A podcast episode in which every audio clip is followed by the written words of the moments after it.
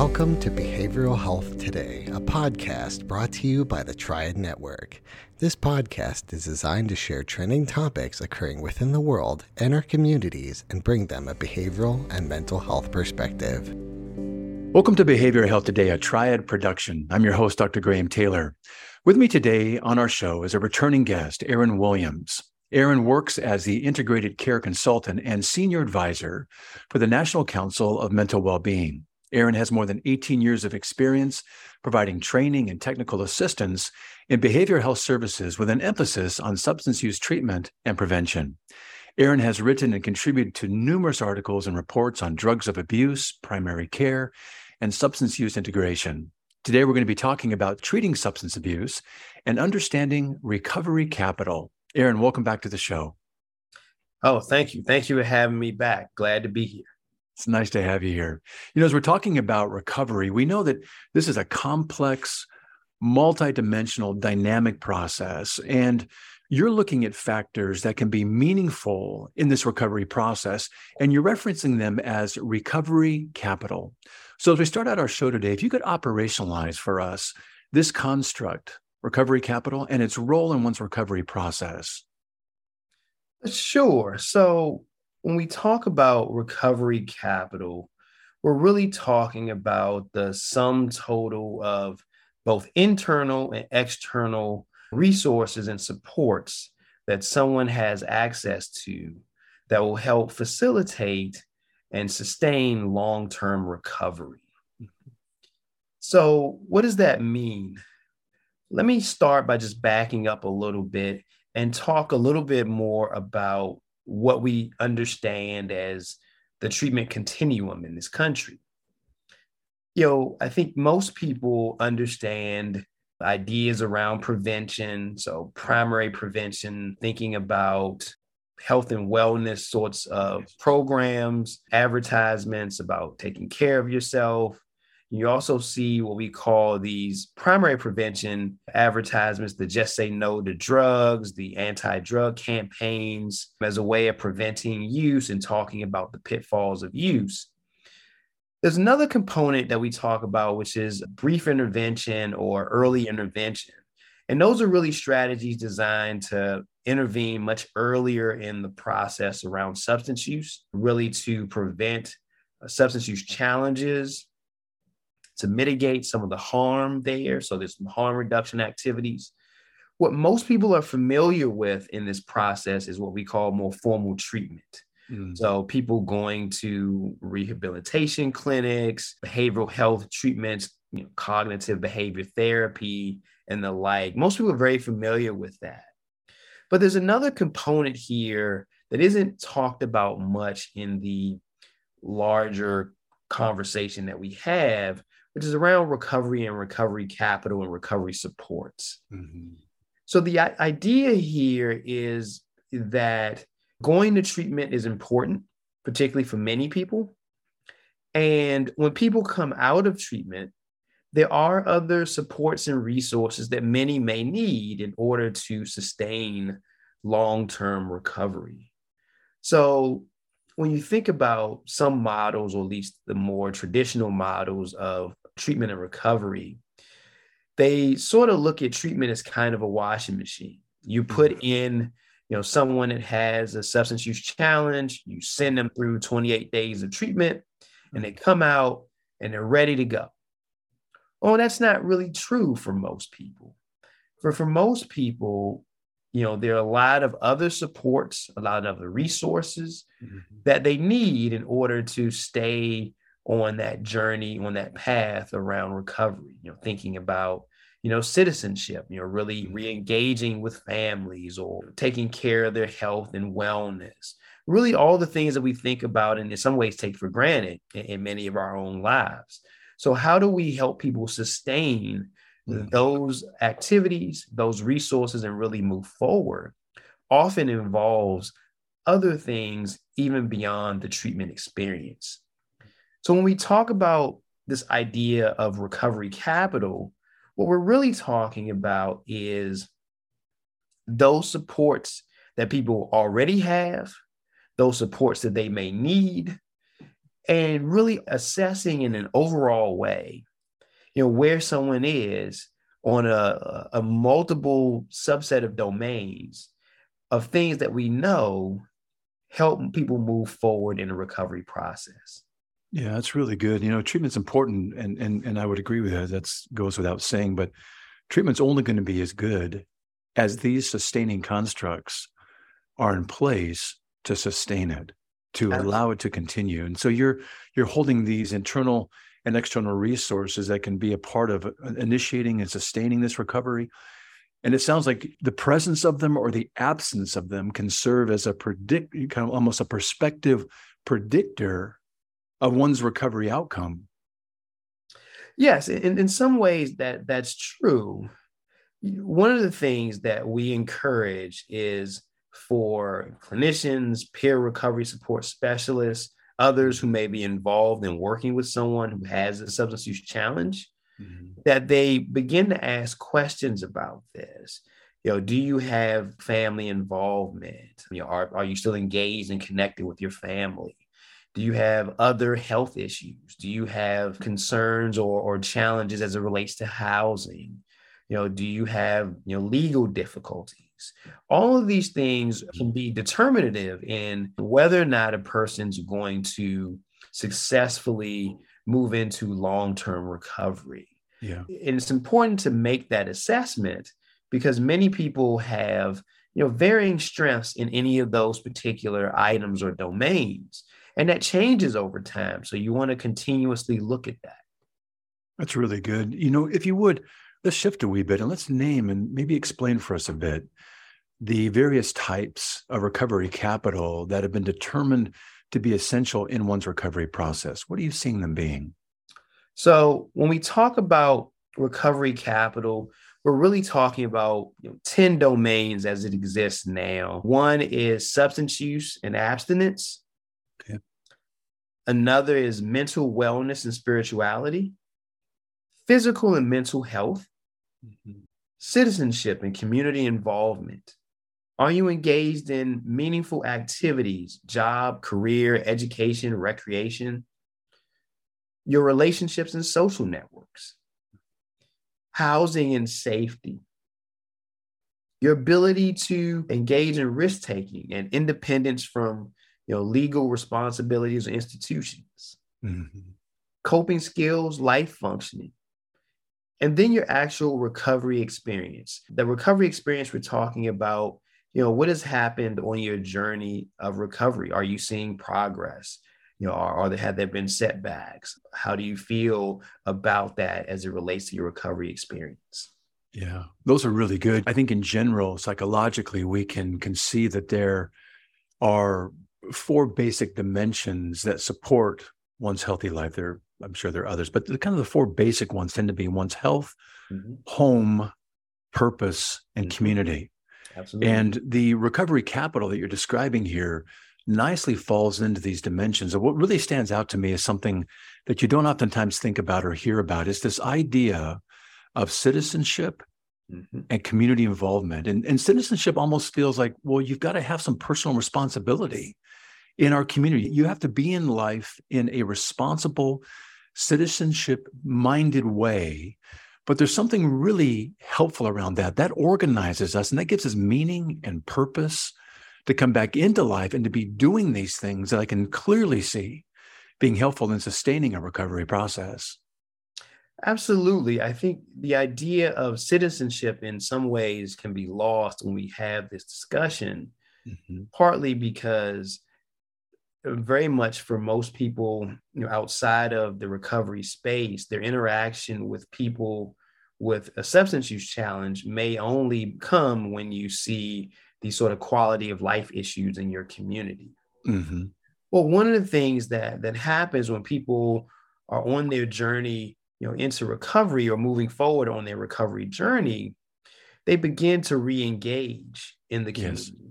They begin right. to become more connected. They begin to think differently about their surroundings, you know, where they live, safety. All of these issues are, are positive signs for people who may have had challenges in those areas of regaining that sense of self, that sense of purpose that you talked about.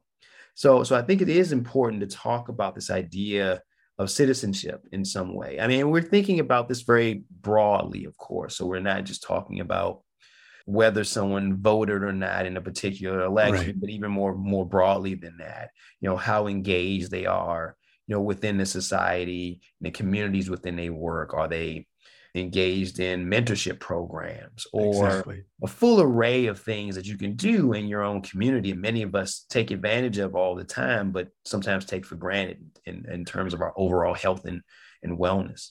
I really like the way you're framing this because I think oftentimes when we think about substance abuse and dependence, we think of somebody kind of broken or kind of seeming in kind of a broken model. But this model you're talking about it right here with a recovery capital that can be built into one's life. Maybe they haven't had it before, which might be explanatory of some of the places they found themselves in. But these are things that one can build. You're not necessarily born with these or not. These are things that one can develop and build. And it's truly an empowering model. It's a generative model where one can kind of rise out of these things and de- develop a self definition and a purpose and a meaning. And it's what I'm noticing also about the recovery capital that you're outlining for us that that is that these are foundational in nature. These are long term, really well rooted aspects of one's life that enable and support a healthy life in general. And, and we know that substance abuse and dependence are, are, are chronic conditions, oftentimes, which infers that one's remission or one's recovery is also a process that unfolds over time rather than just a time limited event, like you said, a 28 day wash cycle. So it seems to me that the focus on the establishment of this recovery capital really fits nicely and efficaciously into the perspective of recovery being a long-term process that one gets to embed themselves in in these really good constructs. Yes, certainly. I, I think you're you're right about that. The one thing I would say is that you know recovery capital in these constructs are fairly universal.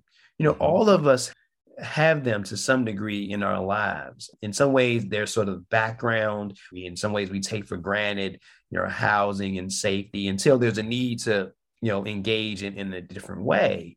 Yeah. But, you know, very often all of us have some or all of these things working relatively well. And so the question becomes for others, you know, who may have a substance use disorder, whether or not, you know, they have all those things in place do they need help in some of those areas? Many of us who may not have a substance use challenge may find ourselves lacking in a particular area, but may not need as much support. That's correct. In terms of addressing that or bringing that up to a standard that we're comfortable with. But for others, it may it may need they may need some intervention they may need some help one of the things that is pretty common for people with substance use disorders or substance use challenges is having some level of legal concerns. So concerns whether it is unpaid parking tickets or mm-hmm. you know more serious criminal justice involvement. And that might require some legal assistance. Mm-hmm. So the other question is you know, whether or not our treatment and prevention or community organizations you know have the resources available to help people with those things. We'll be right back after word from our sponsor. Most of us spend more time at work than anywhere else doing anything else. So why not spend that time in a job you love? Introducing Triad's Jobs Marketplace, the only job site dedicated specifically to behavioral and mental health professionals featuring more than 1,000 open jobs from dozens of behavioral and mental health employers, and searchable by location, professional field, employment type, specialization, and more. Jobs Marketplace helps you find your next career opportunity. Full time, part time, or gig time, make the most of your time. To access Jobs Marketplace, register for your free professional account at hellotriad.com slash BHT that's hellotriad.com slash BHT, and then click to Jobs Marketplace. If you're already a member of the Triad community, visit app.hellotriad.com slash jobs. That's app.hellotriad.com slash jobs.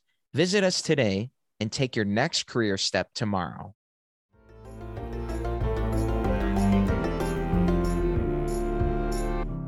I want to talk about what National Council is doing along that line in just a moment.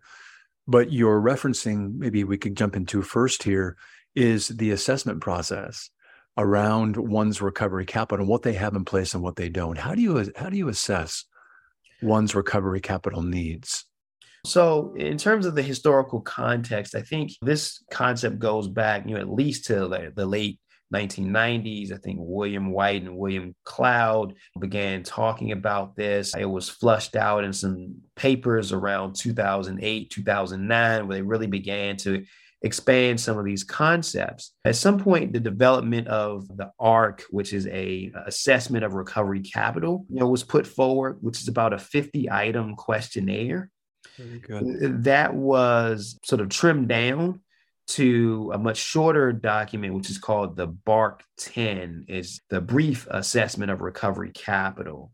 So there's a shorter document available. I think there may be some other newer iterations of some assessments that are coming out now. The BARC is pretty much the one used commonly. Uh, Dr. Corrie Vilsaint, think, was one of the lead authors in sort of developing that. She's a researcher up in Massachusetts, has been doing this work for quite a long time. So, those assessment tools allow providers, community workers, peer recovery support specialists to begin assessing and asking critical questions to people to understand where they are in terms of their journey and where they are in terms of their strengths or challenges around recovery capital. And it allows you to more strategically talk to a person, to put in place things that might help them in particular areas, or to decide, hey, this person's really strong in this area. You know, we don't need to do as much here. So, the important thing, I think, and getting to your question about the National Council and our role, the important thing is that providers are doing these kinds of assessments, but also have the resources to address things and provide assistance in some of the areas where people may be challenged. And that is, in some ways, a conversation about how behavioral health or mental health and substance use service delivery organizations are structured, what kind of partnerships they have. It's also an issue, you know, writ large about funding and what, from a federal perspective or state perspective, is being paid for to make sure that people have access to it. So, the National Council, as you know, our sort of core is that we are a membership organization. We're made up of about 3,200 substance use treatment, mental health, healthcare, provider organizations.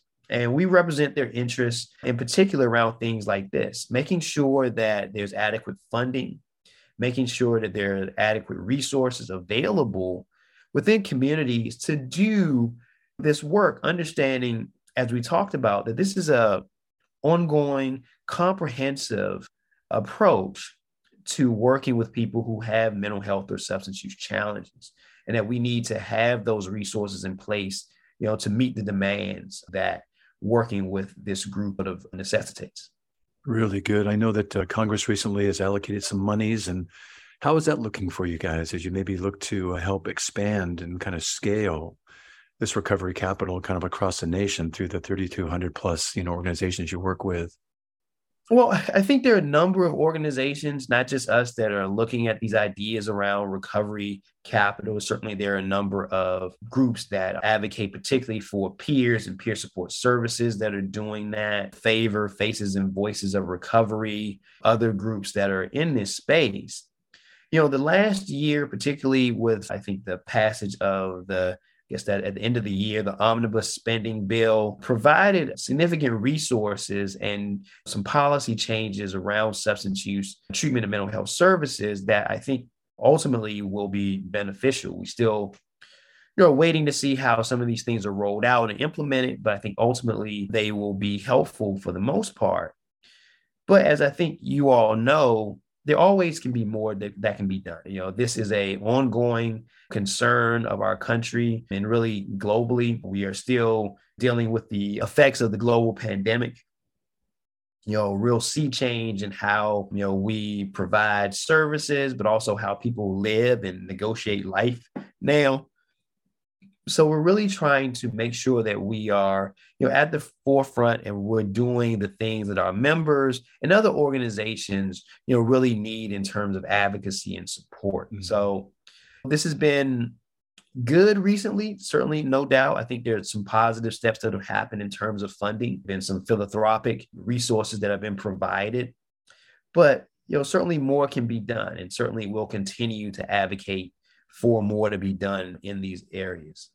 You know, one of the things I really like about National Council is you guys do just really nice, thorough assessments really neat assessments. You know, we're talking about the BARC 10 and, and the way you guys determine what the needs are. And then you guys do a really nice job, Aaron, of kind of customizing and fashioning the services you're going to be providing to really meet those needs specifically. And there's a real thoroughness in that that I think allows for the increased likelihood that, you know, the, the medicine is going to work. These, the, these interventions are going to really produce some of the desired effects that are going on. Talking about maybe desired effects, is there a, maybe kind of a hallmark story that comes to mind of a community maybe adopting this recovery capital and the success of this focus? You know, I think there are stories across the country where organizations are using you know these tools and are using them to their advantage. There are cases where people are doing really holistic assessments. You know i think of health centers. I, I was in one i believe in indiana probably a couple years ago where they have on-site legal services. Perfect. So one of the things that that does they know that people who come in very often may have some you know legal concerns or issues and they need access to low cost legal services. So they thought it was in their best interest to actually have those services available and on site.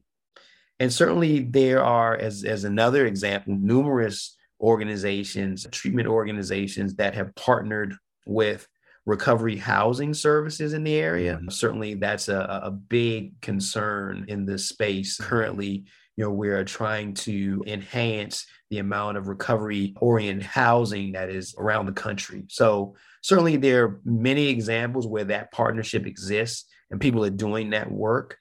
But all of that really stems from, I think, a holistic assessment mm-hmm. of what the needs are and where people are strong and where they can you know, really advocate for themselves in certain areas or where they need support. So, you know, many organizations are doing this work in varying different ways. But as I said earlier, you know, funding still needs to be available and, and, and accessible in ways that, you know, make doing that work much easier.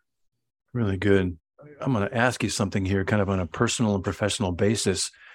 Given the broad and you know you, have got some experience that has some real depth and breadth to it. And i so love being able to tap into those that really have their ear to the to the rail around things like this. And for the most part we're talking about secondary and tertiary prevention strategies. Those are those are strategies and prevention techniques that are that take place and come into play once things are already problematic to different degrees. And if we were just to maybe shift this for a moment and uh, I could tap into maybe what do you see the cause of some of these things that we're seeing right now being so significant? What's the underlying cause around some of the the changes in health home purpose community but maybe looking at the root?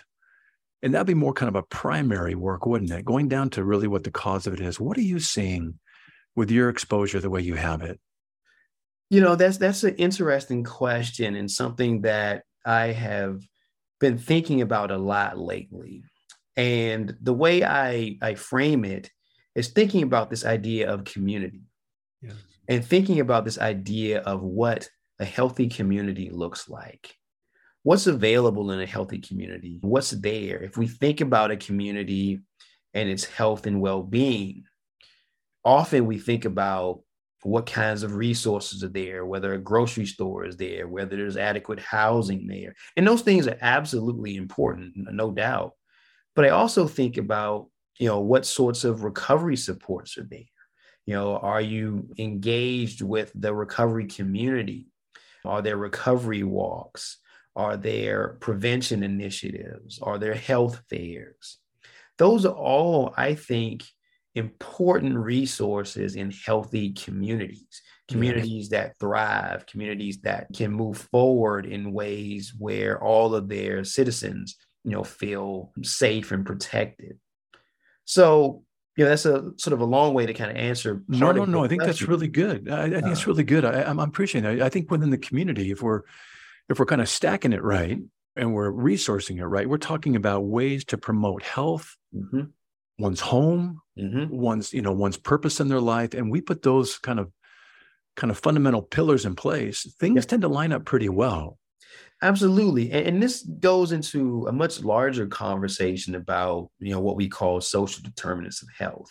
Yeah. So, you know, you're, to your point, when you think about some of the ideas and topics that we've talked about, there are these social determinants, things that we know from the research. Mm-hmm. that if they are absent or if they're problematic in communities, you're more likely to have you know, higher rates of substance use, higher rates of mental health concerns, higher rates of, of, of poor health and wellness you know, right. in particular communities.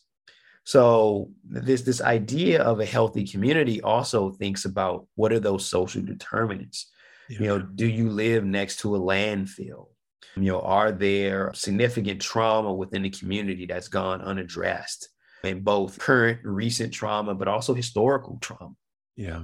You know, are, are you engaged in that work of not just restoration, but repair That's in order right. to address those things? You know, it'd be fun to have you back to talk about those because I think those are at the primary prevention level where we can get in early. And, you know, if we were to look at things maybe generationally, maybe the the generation win right now is going to have to be best supported through some of the secondary and tertiary, you know, preventions. And that's great. We'll we'll feed and seed those and and and help them recover to their to the best of their ability in the lives that they're intended and designed to live. And the idea of with these social determinants being identified and being things that we can intervene early at a primary level, making sure those are at place and up and going as well. So let's let's kind of flag that. We'd love to have you back to talk us maybe something about that and what you guys are doing that maybe even through national council down the road because I think that's everything. Otherwise, we're just always playing catch up. We're always trying to, you know, patch the hole and and put things back together.